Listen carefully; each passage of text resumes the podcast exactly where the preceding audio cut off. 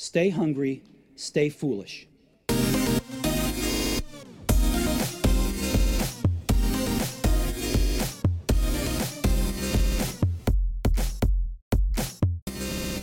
This show is brought to you with thanks to Microsoft for Startups. As a business leader, you need to make decisions that set your company up for success now and in the future. The challenge is in this fast changing world, the rules of strategy are being rewritten the go to solutions you once relied on are no longer enough. The fourth industrial revolution is upon us. As emerging technologies like AI and blockchain become ubiquitous, they will unleash unprecedented levels of disruption. Drawing on his broad global experience, our guest today delivers the essential guide to strategy for this new era. His clever framework will help you understand the deep strategic drivers of the fourth industrial revolution, reflect on how they affect you and your business, and respond effectively. If you're ready to fulfill your potential as a leader and create a future ready business, it's time to get clever we welcome author of Clever, The Six Strategic Drivers of the Fourth Industrial Revolution, Alessandro Lanteri. Welcome to the show. Thank you very much. Thank you for having me. It's uh, great to be here. It's fantastic to have you on the show, Alessandro. As a professor of entrepreneurship, executive educator, and advisor, the number one question you are constantly asked is what do organizations need to do to remain successful in the face of such unprecedented change? the business world is changing really rapidly around us and business models are increasingly short lived. So decision makers have to make faster and more frequent decisions. And they have to do so even as the rules of strategy are being rewritten. These are big, deep changes. So, for one, industrial scale is no longer a sustainable competitive advantage as it used to be. And the reason is industrial scale is now available for rent almost for everyone. You can sell via Amazon, so you don't need to open a store. You can fulfill your shipment with very efficient express couriers, so you don't need to have a logistic platform yourself. Logistic uh, suppliers even manage your fulfillment sometimes. And of course, you can crowdsource your workforce on the internet, so you don't need to have an office or computers. And this is a big change, of course. Another big area of change is that uh, companies do not compete with each other directly anymore. I mean, even as they compete, they also uh, supply each other and they collaborate. The first example that comes to mind is uh, Amazon and, and Google. Uh, they obviously compete in the market for uh, operating systems of mobile phones, where iOS and Android are the two big uh, solutions and they compete, of course. But at the same time as they compete, Google pays Apple several billion dollars to ensure to be the default search engine on Safari. And vice versa, Apple pays Google for its cloud. So it's very odd to see two competitors that buy and, and, they supply each other. So they depend on each other. In fact, when Apple was no longer able to use uh, the Google Maps, it took a hit. So you can imagine that if one of the two companies were to disappear, the other one would suffer, at least in the short run. Another one is that business models are no longer defined by the industry you're in. I like to think about Uber. Uber plays effectively with the same business model across a dozen of industries. Of course, they do rides, so they replace a chauffeur or a, or a taxi, but they also deliver food and they also deliver parcels and they also bring patients to hospitals. These used to be entirely different industries served by different companies operating different business models. And that's no longer the case. So, in formulating the clever framework, you combined methodologies from business research and from the emerging discipline of future studies, and you included all the signals of change that you could come across. Emerging trends and deep drivers of these changes all resulted in the clever framework. I'd love if you shared an overview of the Clever framework before we go deeper into each of the six levers. Yes, so the, the research took uh, quite a number of years, as you can imagine. I, I investigated uh, uh, over 70 case studies. I looked at all the changes I could observe that are emerging and in response to the fast, uh, turbulent, fast changing and turbulent times we live in, this era we call the fourth industrial revolution. And then I looked at the trends that uh, kept these different uh, changes together and and then I dug, I dug a bit deeper and I started looking at the forces. So we call them the drivers. What are the big forces that will affect strategy in the future? And I came up with six. The first one is collaborative intelligence, learning systems, exponential technologies. And these three really are forces that depend on the shaping and the characteristics of digital technologies. And the next three are forces that have to do with business model and decision making. And the next three forces are value facilitation, ethical championship, and responsive decision making. This is exactly what both Apple and Amazon have done. And it highlights how intangible assets have changed the rules of competition because they have four unique properties. I'd love if you shared all four properties. Yes, absolutely. So the first property is that they can grow really quickly with a limited amount of uh, further investment. So they are scalable. But unfortunately, once you've invested even little amounts of money, this amount of money that you've invested cannot be recouped in case of bankruptcy or if you want to shut down there's hardly anything you can actually sell so economists call this sunk costs once you've invested the money it's gone and because many of these uh, infrastructures are available for rent, they are fairly easy to replicate. You can see dozens of companies running effectively identical business models. Uber is, of course, a great example of a successful company, but as it emerged, there were dozens of other companies doing almost the same because it's so easy to replicate existing and emerging solutions. But then, in order to protect your business, you have to find the right balance among different elements like your brand power, some patents, and especially in this time and age, the way you collect and you use proprietary data.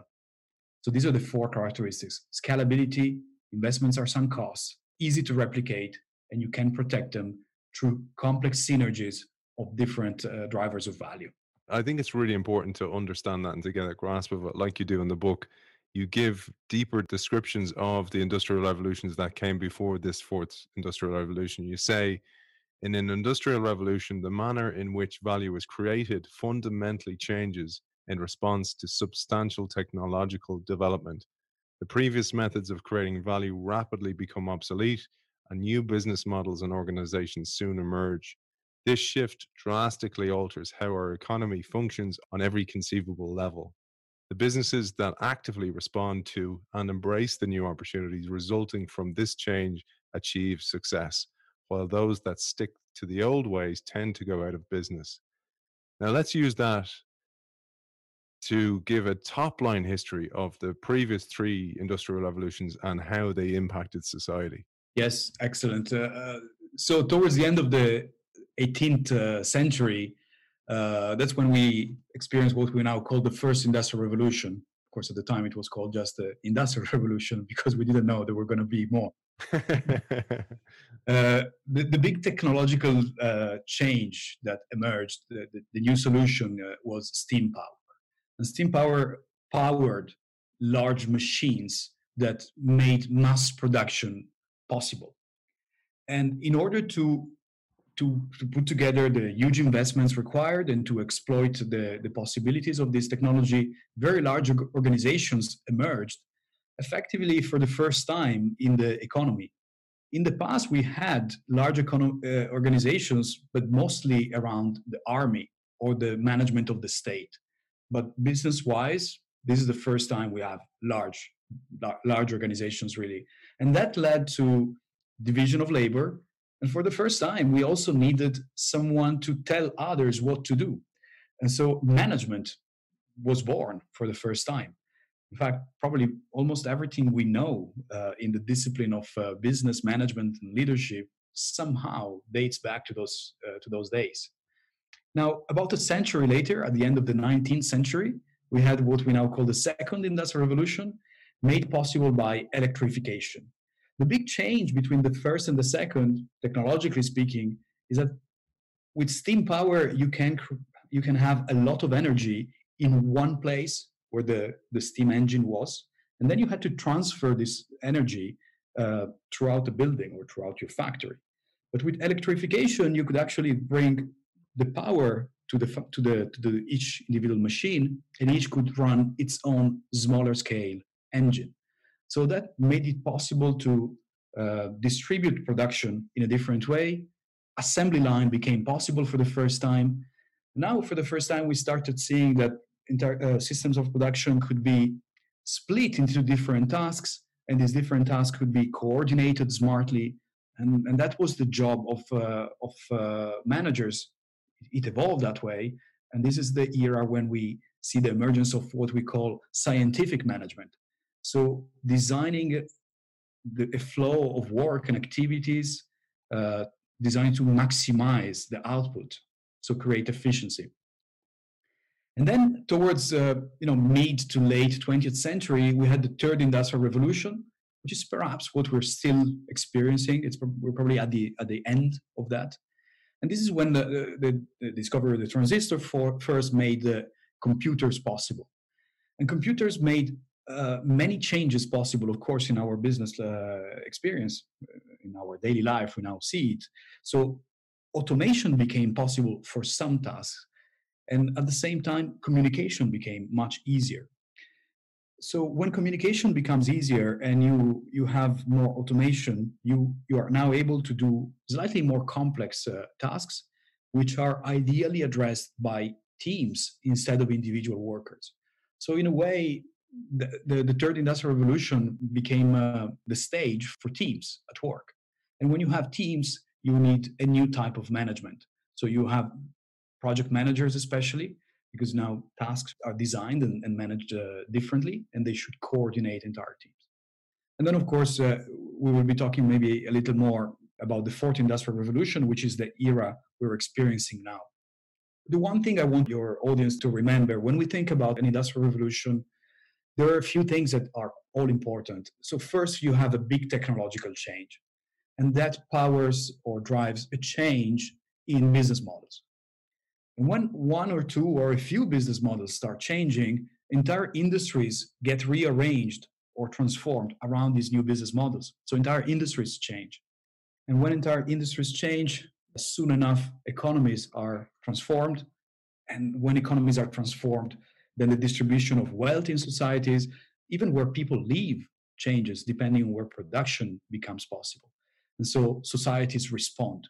So industrial revolutions start from a technology, but then impact entire societies.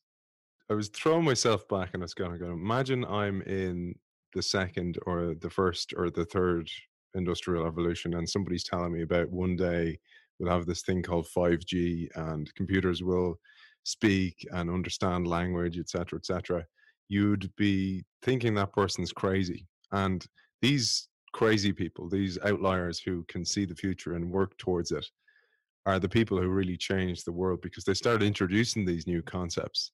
These changes are coming, and because of exponential change, they're going to come way faster than they ever came in the previous industrial revolutions. Absolutely right. I couldn't agree with you more. Uh, this is one of the key themes, of course, uh, in in my book as well. And uh, look, I, I I don't think you even need to go as far back as the second industrial revolution to see that. When I talk, when I give presentations, I I usually use the example of the GPS. I mean, in the 1980s, a GPS system was a tall radar tower installed in a military compound because that was military grade technology. So you can imagine looking at this tall tower, and you, you, if you if you pointed at this tall tower and and told anyone one day every person will have one of these in their pockets, they would laugh at you. But sure enough, about 30 years later, every one of us has, in fact, probably more than one GPS. You have one on your phone, one in your car, one in your smartwatch. You barely notice, but that's the speed at which we experience these things. Yeah, and we'll come back to that because that's one of the letters that come out of the clever framework exponential change. But out of the third industrial revolution came three megatrends, and they're critical to understanding this current revolution. And the first is technology and innovation, the rise of digital computing and a lightning fast internet. Yes, that transformed uh, really quickly the speed at which we can communicate. So that's a very strong first trend that, that emerges from technological evolution, of course. But that leads to the second big trend, which is uh, globalization. Because when communications become communication becomes easier and, and smoother and seamless, you can more easily control a distributed, a geographically distributed uh, production system. But then that also opened increasingly the doors to competition from uh, mm, low cost um, countries. So when communication and transportation becomes cheap, globalization grows. But when globalization grows, now suddenly you have what uh, economists call uh, efficiency driven economies.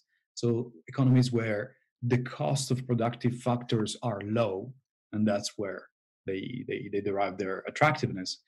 And so this this transformed a little bit the way we we compete. So physical goods are are no longer very very valuable. You can't really make a lot of money by selling uh, tractors or excavators, all those pieces of machineries, uh, if you are an American company, because your Asian competitors now can make a very similar machine, maybe of a slightly lower quality, but that is drastically cheaper. So for a customer, for a business here in the West, buying three cheap excavators is still better than buying one expensive excavator because that of course gives a lot of different uh, benefits in the speed of, uh, of their production. And this leads in a, in a way uh, so with uh, with this more integrated economies because of uh, globalization the third big mega trend that emerged is that it's a change a big change in demographic. So there's more people traveling more and consumption styles overlap and merge these are very strong forces that are shaping our world. And I was thinking about how those forces have collided, and a huge collision of that has been the recent global pandemic, the COVID 19 pandemic. But it also happened back in 2008, 2009 because of these trends, because they were all interconnected, because they all collided in such a way that one little ripple had a massive tsunami effect throughout the world. Yes, you're absolutely right. And, and this makes our world increasingly difficult to predict, understand, and navigate. So there is this very famous acronym, VUCA, V-U-C-A, which stands for volatility, uncertainty, complexity, and ambiguity. And we use now in this was uh, initially um, an acronym used by the military after the end of the Cold War during the Cold War, the world was kind of simple. Either you were pro Russia or pro US, and, and that was it. If something bad happened to one of your allies, it was bad. If something bad happened to one of your enemies' ally, it was good. The world was much easier to navigate. Uh, now that's not no longer the case, of course. And uh, and for the business world, what you just said is a great example. A tiny, small, relatively tiny, small event at the other end of the world can put you out of business in a matter of a couple of months. There are economies that uh, where the GDP went down 12 is expected to go down by 12, 13 percent in 2020 for something that allegedly started in a wet market in a, in a province of China. And these are, of course, or, or for the, the financial crisis of 2008, it was started most, mostly because of the of the underwriting uh, practices of mortgage officers in banks in the US.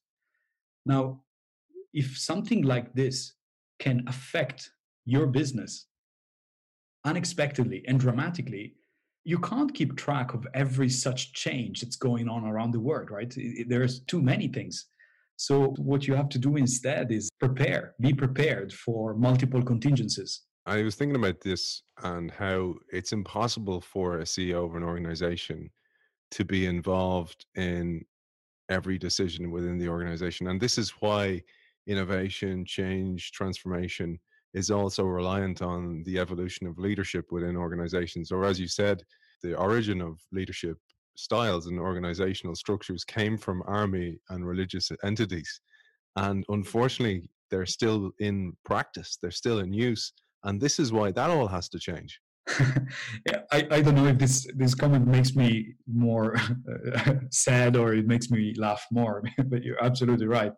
I think that there are many organizations, including the state, including most uh, governmental uh, structures, even in this time and age, are managed and run according to principles that probably emerged uh, in were probably refined last in you know after the Second World War, when the world was actually much much uh, simpler and easier to navigate.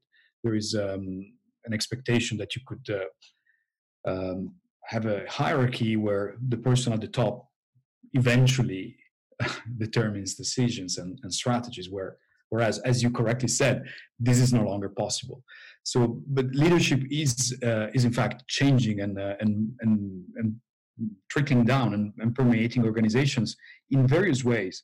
Uh, one of the examples i find the most fascinating in this uh, in this respect is the example of uh, of what we call DAOs or decentralized autonomous organizations.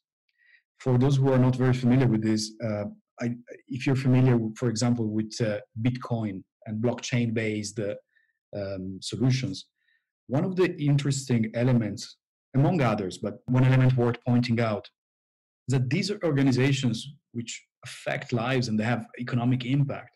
They do not have a CEO. They do not have shareholders. They don't have a board meeting.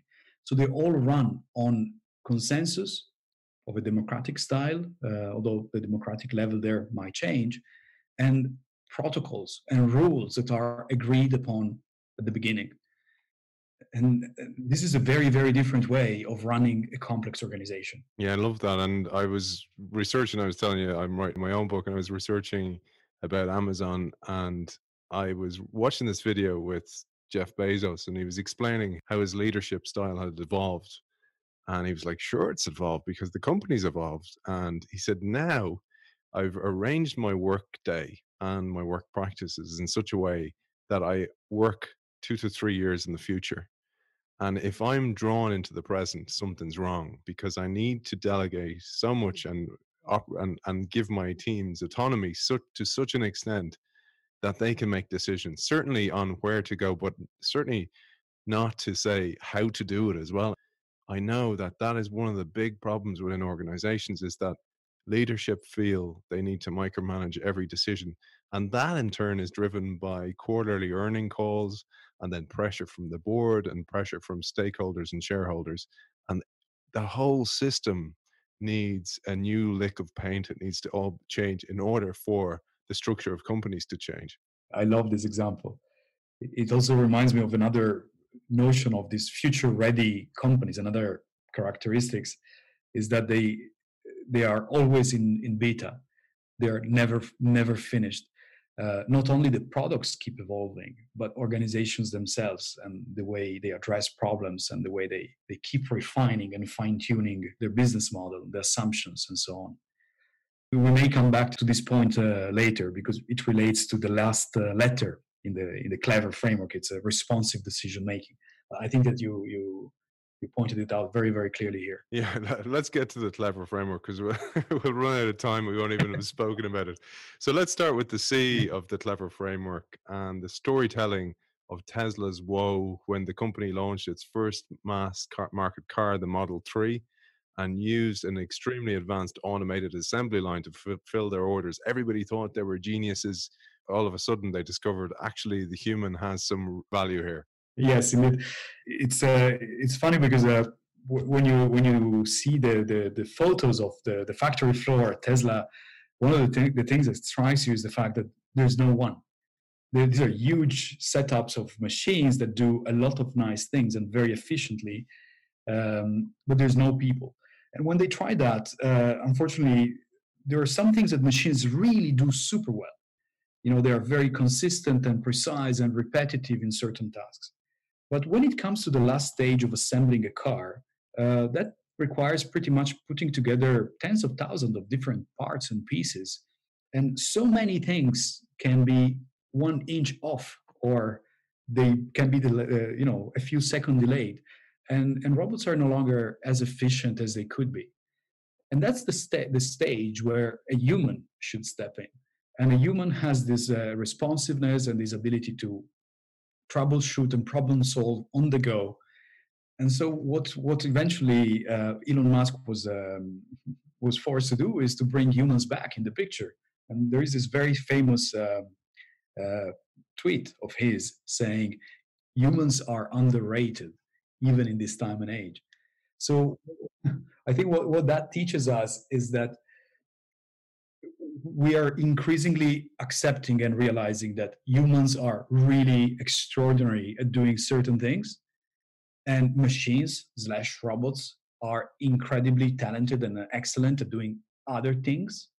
And so the first layer of uh, the first criterion here the first concept is that there should be some sort of a division of labor between humans and machines. But in the book so the first letter is refers to collaborative intelligence. And, and for me, that means a bit more. So it's not, not only the division of labor, it's uh, the combination of humans and machines into a system that can achieve something that couldn't be achieved separately. So, what, what are those scenarios, the situations where humans give machines some sort of superpowers? And where are the situations where machines give humans superpowers?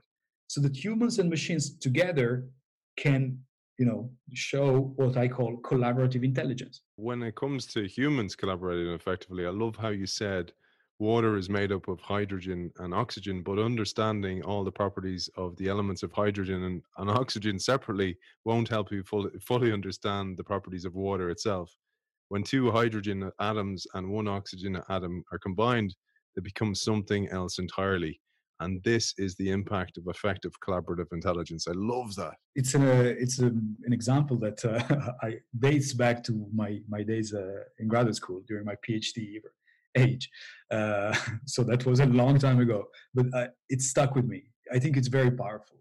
And you can even bring it uh, you know push it further and say okay if you combine different other chemicals then you can have uh, for example you can have proteins. And if you combine proteins then you have uh, muscles and then you put muscles you have creatures and you have societies and and they all at the end of the day 60% of human society is made of hydrogen and oxygen uh, because we are made of, uh, of water. And yet you can't explain anything at that level. So this is what this is the concept of uh, of emergent properties. So when you combine two elements or more together they become something new and something different. And I think that humans and machines are actually going precisely in that direction. And we don't understand them yet. I, I don't think that we have the, the sophistication to understand that. One of the big challenges is that, as you were saying earlier, the, the organizations where we work are still managed based on the, the knowledge we had. So you can imagine jobs, uh, job descriptions, job assessment. These are, are tasks performed by HR and HR doesn't necessarily understand uh, enough to redesign. I was thinking of that emergent properties thing, and I remember there's an artist I love, guy called Olafur Arnalds, and he's a pianist, and he is also part of the band Kiasmos. And he and a friend developed this algorithm, and the algorithm picks up when he plays a note, and then it, the algorithm is actually in two other autonomous pianos, if you want to call them that and the reason he says he does it is because when he plays a note in music college, you're taught that this note goes with that note. It forms a paradigm for how you think. But when you use it with the algorithm, the algorithm will bring him in a totally different direction that he never had thought of before. And I thought it was such a beautiful way to think of the utopian view of where symbiosis, in a way, with computers or collaborative intelligence can bring us to somewhere totally emergent, totally new, and somewhere where it frees us up to do more collaborative thinking, more strategic thinking, solving bigger, more complex problems. I find this uh, this example excellent. I I want to to check him out now. I'm his manager. that explains it all. you could see that uh, in a different way, in a different form, but uh, there was uh, this incredibly influential and, uh, and, and, very important example of, uh, of, of uh, AlphaGo playing, developing an algorithm that plays this ancient game of strategy, Go, uh, where humans had dominated forever because it was too complicated to be replicated by to, to be played by machines. But uh, DeepMind developed a set of algorithms, and AlphaGo learned how to play in a way that's not only better than the way humans play, it's uh, effectively different. So uh, Lee Sedol, the, the, the at the time in 2016, if I remember correctly, the reigning champion of Go, uh, played this incredibly important game with with the algorithm, and he lost. But uh, after losing, he he also commented that uh, the way the machine approaches the game of Go and some of the decisions it makes are qualitatively different from the way humans makes the same similar decisions. And i, I find this uh, also inspirational and fascinating.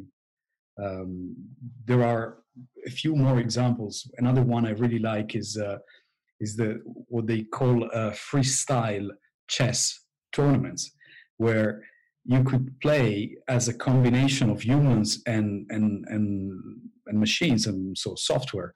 So you could play in a te- as a team and it could be one or two p- humans using software together to play against someone else.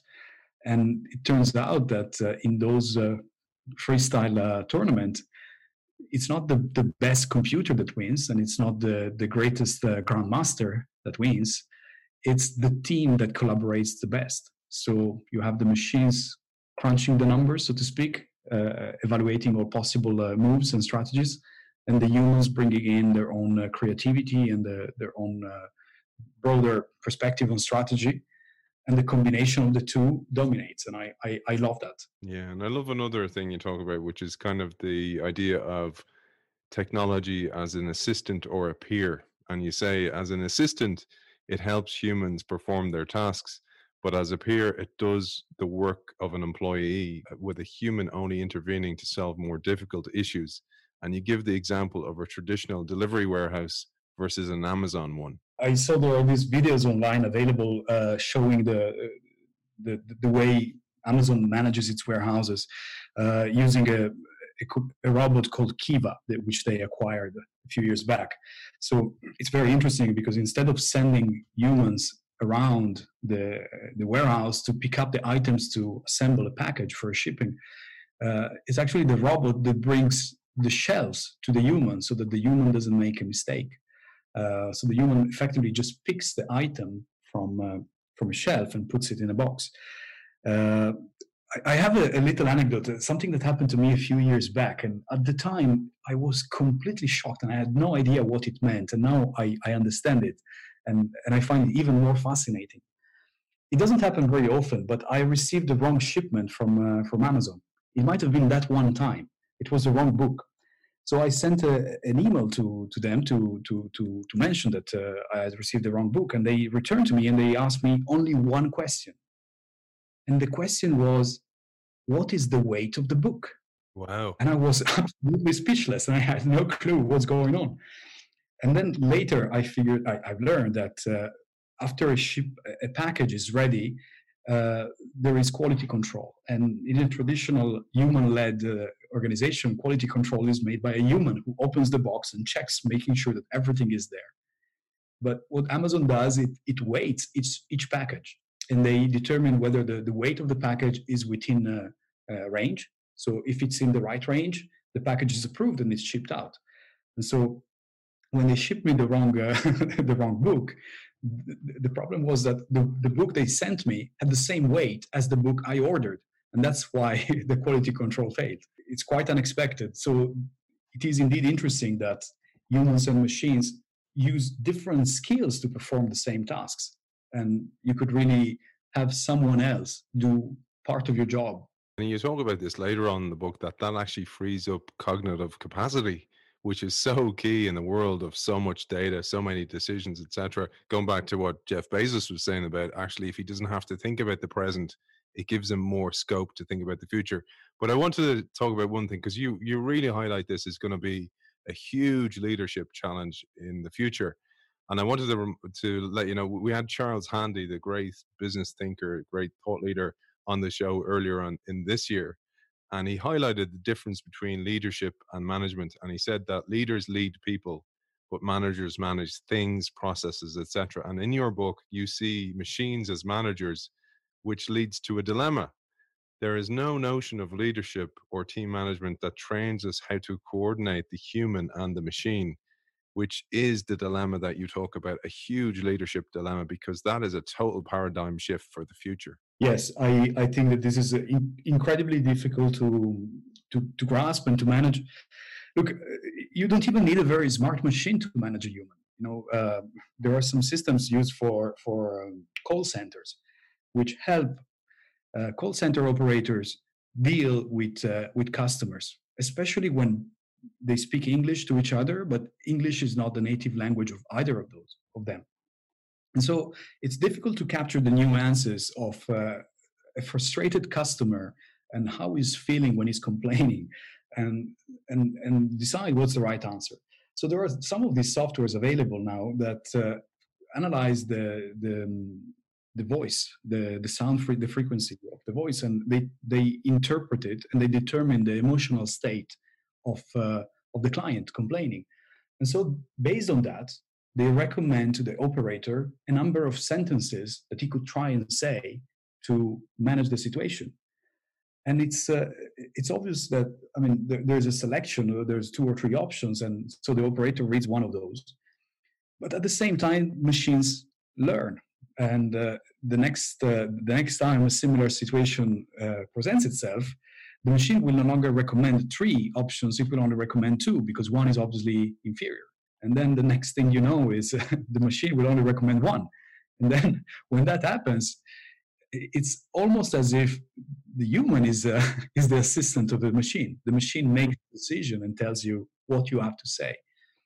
And then machines are increasingly used to uh, assess performance to uh, they're also used for recruitment purposes we have uh, remote uh, interviews performed by uh, ai these days so I, I, believe that this is a, a, huge change. And combined with the notion of collaborative intelligence we, we are discussing, how do you put together uh, two, two co-workers with such different uh, skill sets, the machines and the humans, who also don't communicate naturally to each other?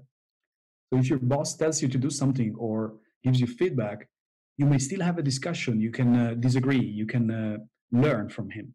But when a machine tells you what to do or says your performance is three out of five, it's very, very difficult to receive that feedback or to receive that order without being able to learn from it or respond to it.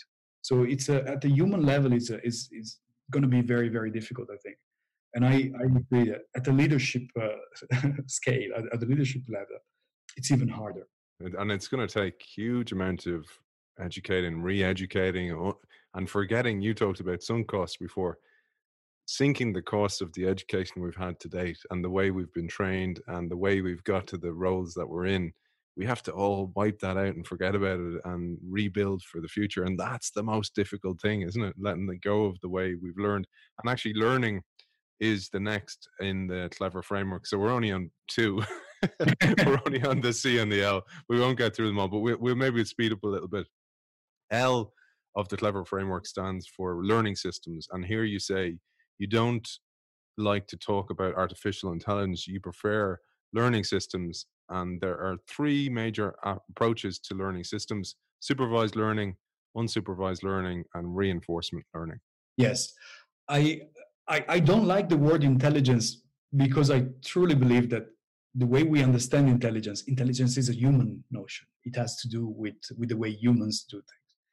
And when we use the word intelligence to talk about something that is different from humans, I think that most many of us have a, a sort of an emotional response, and that scares us and, and it leads us in the wrong direction. Um, there's a there's a great book I, I read when I was educating myself in uh, in this field uh, that had a, a beautiful example uh, about airplanes. So we're, we are not anymore during COVID, but we're all used to traveling by plane regularly. And no one is worried that the plane might swallow us. But if we called a plane, instead of calling it a plane, if we called it like a mechanical bird. All the emotional association with the notion of a bird would uh, transform our relationship with the item. Um, you, you, could think, okay, you enter inside a bird. What if uh, what if birds become more common? What what are they going to do? What if they become autonomous? What if they decide to uh, to do things that they can't decide? Uh, it's just the you know the the metaphorical association that we have in our minds, uh, associational thoughts that we have in our mind that lead us to believe that artificial intelligence has a certain set of possibilities and capabilities that it doesn't have. What it does have, as you mentioned, it has some very effective ways of learning. And by learning, what we mean is, uh, and this is true for humans as well as for machines, it means changing your behavior as a in in response to a uh, to an experience. So you do something, and then as a result of that, you change your behavior. And this is what uh, machine learning does. So in supervised learning, the way it works is that humans tell machines how to classify information. Probably the most intuitive example there would be, you know, when when you tag a person on a social media uh, in a photo. You upload a photo and you say, "This is Alessandro. This is Aiden." What what you're doing? You're you're training an, an algorithm and you're supervising the learning of this algorithm. You're telling the algorithm that whenever they see an image with those properties, those characteristics, that's Alessandro. And over a number of repetitions of this tagging and this supervised learning, the algorithm learns to autonomously associate the characteristics of those photos and what all those photos have in common with my name. But of course, it doesn't know who I am. It doesn't even know that I'm a person. You know, they, they don't have a notion of a person. So that's why I don't like to call them intelligent. Some of the things they do, however, are incredibly fascinating. When it comes to unsupervised learning, for example, um, we're actually usually asking the algorithm to figure out for on its own what do different uh, data sets have in common? I'm going to use an, a small example here because I think it makes it a little uh, uh, easier to understand. So instead of telling the machine what to look for, we let it do it on its own. And this is used, for example, in marketing. Uh, one of the, the applications of this technology is identifying users or customers that have certain things in common in a way that humans can't do it. So there is this, uh, this example from, uh, from a, a, Chinese fintech company. It's part of the Alibaba group, and it's called Ant Financial. So they they have a, a payment, a mobile payment service, and these payments uh, uh, are very common in China. So they have data from millions of transactions performed every day. And one of the, and they also have insurance companies. They have a number of companies uh, associated to to all under the Ant Financial umbrella. But what happened there that I found fascinating is that at some point the algorithm figured out that there were certain users who spent more money than other users to get the, mo- the screen of their mobile phone fixed. And those same users also spent more money for items that are classified as skinny jeans. So when you combine these two information, you could find out that customers who wear skinny jeans break their phones more frequently and so they get it fixed more frequently. This is not something that humans can do. So Ant Financial launched an insurance policy targeted exclusively at girls who wear skinny jeans, and it's an insurance policy for your mobile phone screen. I love that, man. That's brilliant. And uh, it reminds me of we had this great guest on the show before, AK Pradeep, and his book is called AI for Product Development and Marketing. And he told us on the show that again AI did this. It, it spotted patterns in people talking about ice cream at breakfast time. So again, kind of like the Oliver Arnold's idea of it, the emergent solution that came, and exactly like this idea of the the skinny jeans and the phone insurance, they came up with this idea to use the milk from breakfast cereal to make ice cream, and it became an absolute hit product. And it's that exact thing, that symbiosis of thinking of of human and machine that can bring us in these brilliant places if we restructure, recalibrate the world around it to enable it. Yes, absolutely. I, I love this example. I'm actually. if you put them all together now, sell that ice cream to the people with the skinny jeans and the phones. It'll be like AI, AI, human triumph. but let's move on quickly because we're we're not going to get through everything in depth. But speaking of moving on quickly, excuse the pun, we'll move to exponential growth. And here you give us a brief explanation of the first E of the Clever framework, which is exponential growth. Because I'd, I'd love within here, what you do is you go a bit deeper into the breakdown of exponential technologies into the six stages of development that Ray Kurzweil introduced digitization, deceptive growth, disruptive growth, dematerialization, demonetization, and democratization.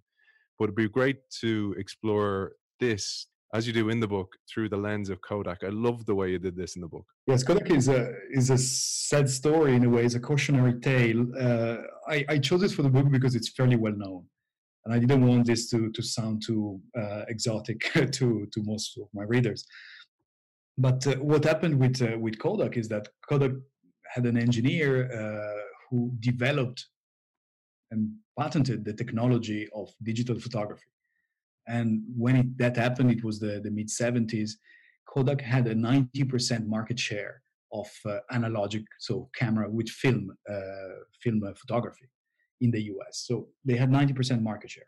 So they were effectively monopolist. They were the largest operator in the in the industry. They had lots of resources, great brand recognition, and obviously su- superior R and D capabilities because they developed this technology and yet they didn't believe in it enough to to transition to to it as the new as a new system.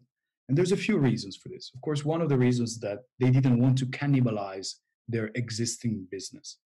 And this is something we've learned and um, i think that nowadays most companies are no longer worried about cannibalizing their sales. You know you have uh, apple releases uh, an iphone a new iphone every every year and more than one really and obviously, the new iPhones cannibalize the sales of the previous iPhone. That's still pretty good. Um, the second thing is that what, what, and this is really the core of, of this chapter, what Kodak couldn't see is how rapidly the technology was evolving and how rapidly it was going to be uh, viable as a solution, and how rapidly, therefore, a market would around, uh, emerge around it.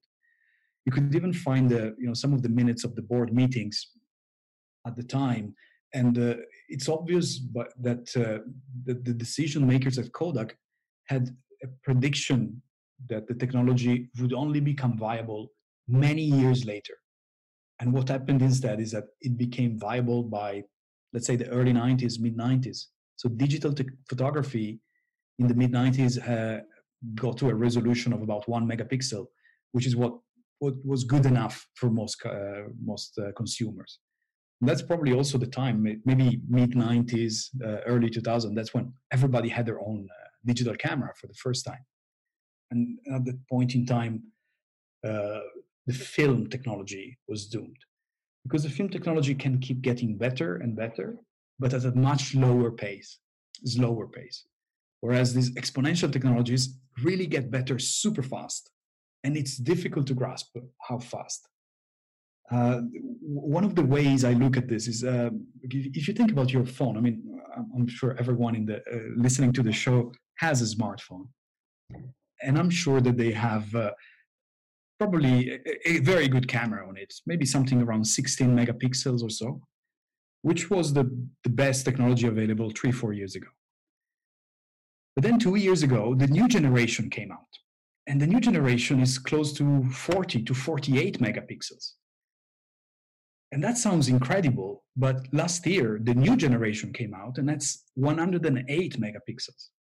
So, two lessons to be learned here. The first is that each new iteration, the, the new generation technologies are coming out really, really fast. But the other thing is that each new generation has an improvement larger than all of the previously accumulated improvements. So we went from zero, one megapixel to 40 megapixels in uh, 25 years. And then in one year, we went from 40 to 108. So that improvement is bigger than everything we've ever seen. And that is a huge challenge for decision makers because these technologies become so much better so fast that you have to live in the future literally to understand what can be done with them and how cheap they become how fast it's actually that deceptive growth that catches us all off guard individually as well so people all of a sudden you know may have been thinking for a long time about changing their job and all of a sudden some shift in the environment comes where they are made redundant and they're like, oh, I should have made that decision when I was in charge of it. And this is what I like about your book is that giving people information in a clear framework in order for them to make really good strategic decisions. And it does help individuals who work in organizations as well. And before I move on, I just want to thank our sponsors, which is Microsoft for Startups, uh, for all their help and support today. I was thinking about this idea of exponential growth, Alessandro. And I saw this, and you probably do as well with Alexa, Cortana, and Siri, and these are voice assistants where most people try it and see it as a kind of a trivial thing for children to play around with, or maybe something to use for simplify, like turn on a plug or a light or the radio or play Spotify, whatever it might be. And they dismiss it quickly as being not very effective or not very advanced. But meanwhile, it's actually advancing at an exponential rate in the background. And all of a sudden, it reemerges. And one of those technologies that you point out in the book that went through a similar cycle, that because we heard all the hype about this before in the past, was 3D printing.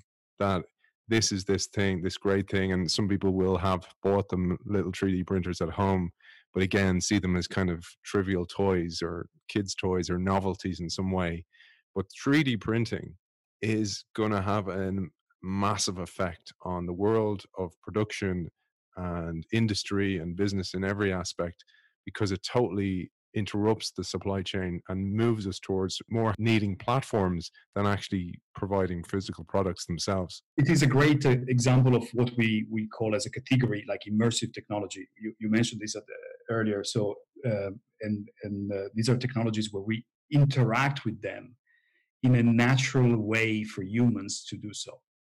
So instead of having to learn how to type certain commands on a on a keyboard as we used to do in the 80s. Uh, instead of you know now we, when we use a computer we, we drag a mouse we click on an icon which is more intuitive but we still have to adapt our behavior to the user interface of computers what uh, for example uh, augmented and virtual reality is doing and what these uh, conversational technologies are doing they are, they are they are learning how to communicate in human way in a, in a more human way I think this is a huge change. Uh, one of the things that you already highlighted earlier is that it decreases the cognitive effort for humans to use the information. So imagine when you do a search on Google, you have to choose a number of things and you have to read instructions and then you have to act on them. Instead, with these uh, conversational uh, platforms, you can just tell them what to do. It's faster, it's more spontaneous, and it, it comes naturally to many of us. And when it comes to 3D printing, uh, I, I, I don't know how much uh, it's going to change the, the, the world economy as we know it, but I, I think it's going to be really dramatic. Um, I'm not going to say the name, but I, I have done some work with a very very large uh, uh, manufacturer producer of uh, high quality aluminum, and so they make the aluminum we have in uh, in premium cars in uh, in the airplanes and one of the things that uh, that that seems to to to be problematic for a company like that is that uh, 3D printing will not only change the way we, we we manufacture parts, but it's also the materials we use. Now, aluminum is a is a great material because it's uh, cost effective. But there are materials like uh, titanium, which are superior to aluminum in almost every way, but they're too expensive. One of the characteristics of 3D printing is that it almost eliminates waste. So in some parts, some, some parts can be print, 3D printed using as little as 15% of the raw material that's, that would be required with, um, with the traditional manufacturing techniques. So suddenly, if you have an 85% saving on the raw material, you can probably transition to a new type of material. You can now use titanium because you need so little of it. So, so many things are going to be transformed, and I, I, I completely agree with you. And then, of course, logistics will change. Uh, we no longer need to manufacture things and send them. You, you can just uh, 3D print them closer to the point of use. And increasingly, I believe that, uh, and this, this goes, this is in line with what we were saying from the very beginning. The value uh, value creation will no longer be with the physical version of the item; it will be with the digital version of the item. So when you want something new, you pay for the file that lets you 3D print it. And the, the physical version of it, you can do a dozen times. It doesn't matter anymore. So, for example, I smash a mug in my uh, kitchen and I say, okay, I'm, I, I'll go and print a new one. But the value may be in the file that I print. So I might need to download a new file or a matching file. Or I thought about this actually that it could drive new business models. So, for example, like an espresso machine, I buy the machine. It's probably you know a razor and blades model where the money is made on the capsules, not the machine itself. But I buy the 3D printer machine. I sign up for a subscription the way I do for my Netflix. That entitles me to an ongoing supply of printed material, so I can print in 3D, and then I might get the file for free. And the reason I mention that is because it brings us to the next part of the framework, which is V. And this is really important to understand how do I attribute value or how do I create value? Because the value creation is where the gold is. Yes, uh, this also moves us in the second part of the framework. So the first three things we said, C, L, and E, are really about the characteristics of the technology and digital technology particularly. Now, V is uh, is more about how we make decisions to create value, as you as you said, and it is made possible by digital technologies, but it's independent from it. The the example I, I use here uh, usually to explain this concept is that. Um, so imagine imagine when you when you you rent an apartment on uh, on Airbnb, uh, you give some money to the landlord, and the landlord gives you access to his apartment. And for you as a as a as a tourist as a as a host um, as a guest um, the the ability to use the apartment is worth to you more than the money you give. And to the landlord it's the opposite. The landlord values the money more than the apartment so in this exchange you create value there is a bit extra value for me because i have something that's worth more to me than and the same for the landlord What's interesting, however, is that Airbnb doesn't really do any of it. They don't have apartments, they don't rent apartments. What they do is they facilitate all of those exchanges that actually create value. That's why I, I talk about this, uh, this approach value facilitation rather than value creation. Uh, many people talk about this as a, uh, they refer to this as platform models. I, I don't have anything against the notion of a platform, but the word platform is used in other senses, to be honest, in um, in, uh, in, in business. So I thought that value facilitation was clearer. And it's interesting then if you look at it that as we said, Airbnb doesn't have any real estate. They don't have all the um, tangible physical capital that would have been required normally to to become a large uh, a large company in this industry. Mm, you think about the largest on the planet would be Marriott. They have over 1 million rooms, and their market capitalization is a fraction of Airbnb. Although Marriott has also a few billions of dollars worth of real estate. And Airbnb has probably now about 7 million rooms with no real estate. So, what makes this business model so powerful is that they can grow really quickly. They require little uh, labor, little um, workforce, uh, because most of the value creation is done by your users interacting to each other. You mentioned Airbnb. Because they leverage users who create value for each other, platforms employ fewer staff. And, and this is one of the big challenges of the future with technological unemployment, is because some of the biggest companies in the world are platforms, and platforms traditionally employ less staff. And and in a way, hire skilled staff. And then if you bring in robots and automation, they're going to have fewer of those highly skilled people. And this causes a huge dilemma for the future. But I'm going to get back to this. So Airbnb has just over 3,000 employees, while Hilton has 169,000 and Marriott has 176,000. And among the 10 most valuable global brands, nine operate platforms. And according to McKinsey, seven of the world's 12 largest companies employ the model. Alibaba, Alphabet, Google's parent company, Amazon, Apple, Facebook, Microsoft, and Tencent all operate platforms. So, given the increasing power of platforms, traditional pipeline businesses must make a strategic decision on how to respond.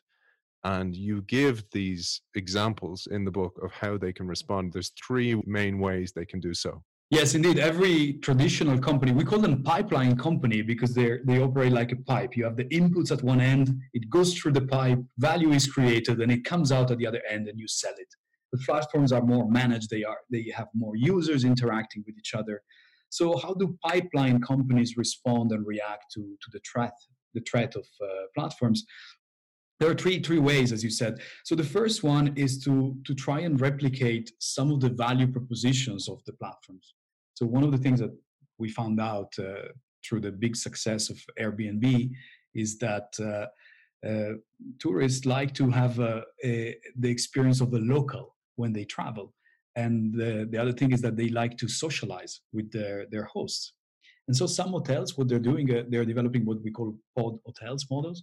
You have uh, very small, tiny bedrooms where people go, and they are a bit cheaper, of course, because they're small.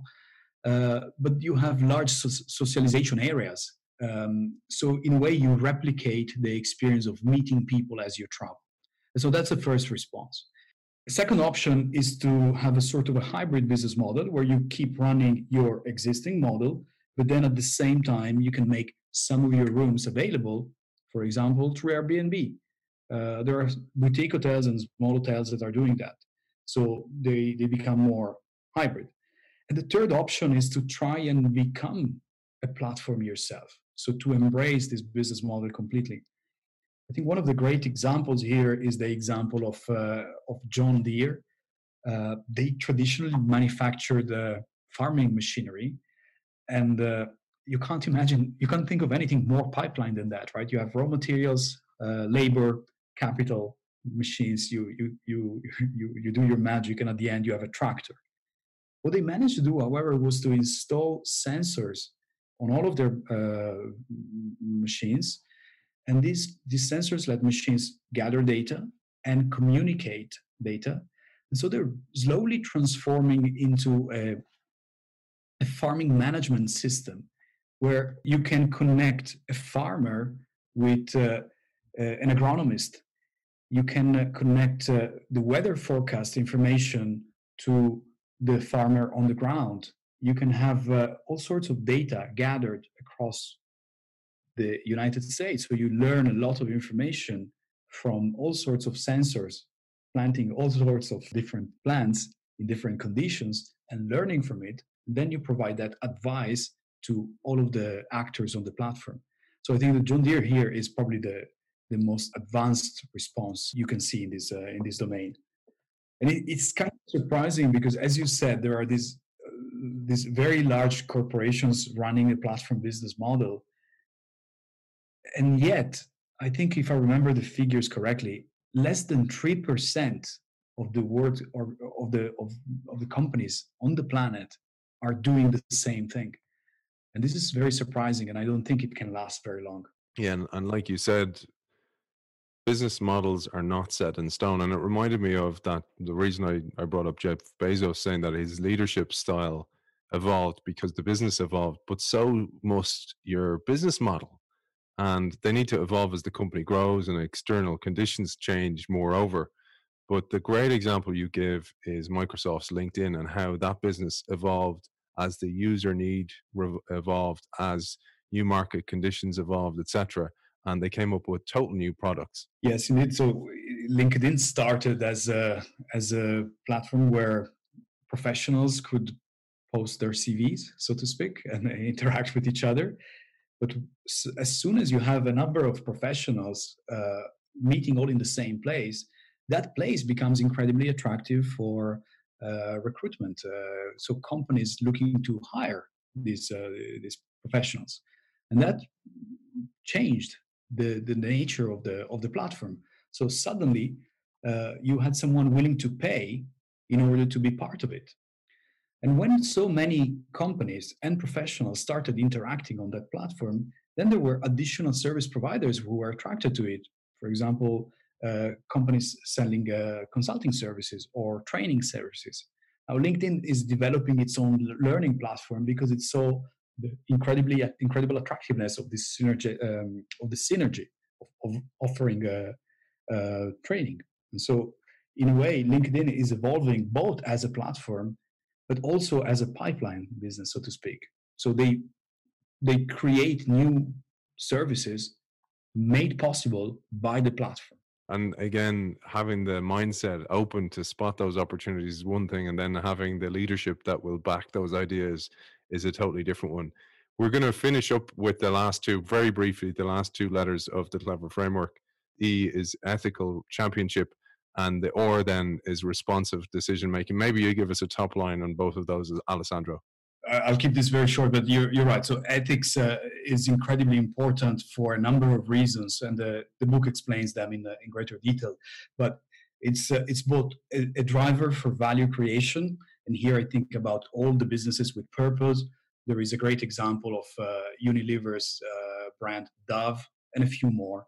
Uh, Danone is going in the same direction. So these are businesses that exist to bring about a positive change in the world besides making money they're still for profit of course but there is a huge response from the market and there is a, a huge demand in the market for this type of um, of companies and they actually perform incredibly well so the, the, the this is a, interestingly enough this is the chapter where i talk more about ethics and it's the chapter with the greatest number of deep of data there, it's, it's full of numbers because I didn't want my readers to think, oh, this is all the soft, uh, wishy-washy, you know, uh, uh, all all nice to hear, but it, it's not real in business. And I, I, wanted to back it up with a lot of numbers. Uh, responsive decision making is really about uh, this idea that we live in a world that's changing and evolving so rapidly that you need to constantly learn from the change, get feedback, and make decisions that are reactive. So respond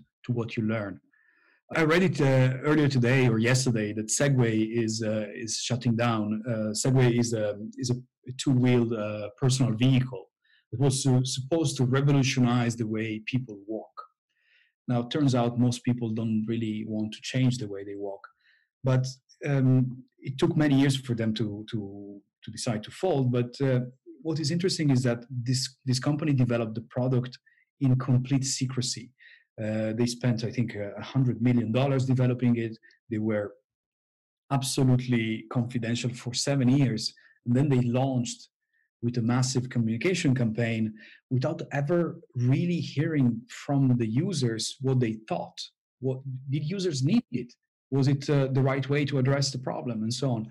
Now we have a lot of techniques and methods to to to do this better, to learn better, mostly coming from uh, from the world of startups. Because for startups everything is new. They don't know anything. And the more startups uh, we have the more we we learn well we learn how to learn in a world where you don't know anything. But traditional companies know something what they've been what was successful in the past startups are much more learning driven. But if the world around you changes as fast as our world is changing even if you operate a traditional company you have to start learning like a startup.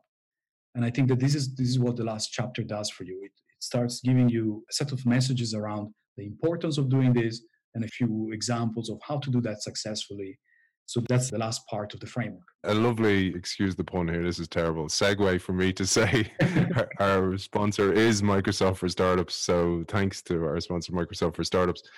If you had a, a parting message, so I mentioned at the start that you formulate this framework and you have that question that most organization leaders ask you what would be your one piece of advice if you had only one opportunity to go just do this what would that be the reason i wrote this book to answer that question is because i don't have an answer these are the forces that will affect what a good answer will be in the near future. And so all I have to offer is understand the forces and then adapt them to your needs and your business and your business model.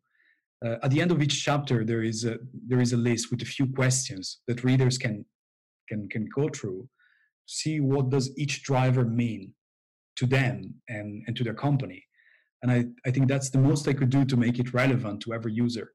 I don't want to give advice uh, because the world around us is changing so fast, but I'm pointing in the direction where I think the readers should look to find an answer. Where can people find out more about you and your work, Alessandro?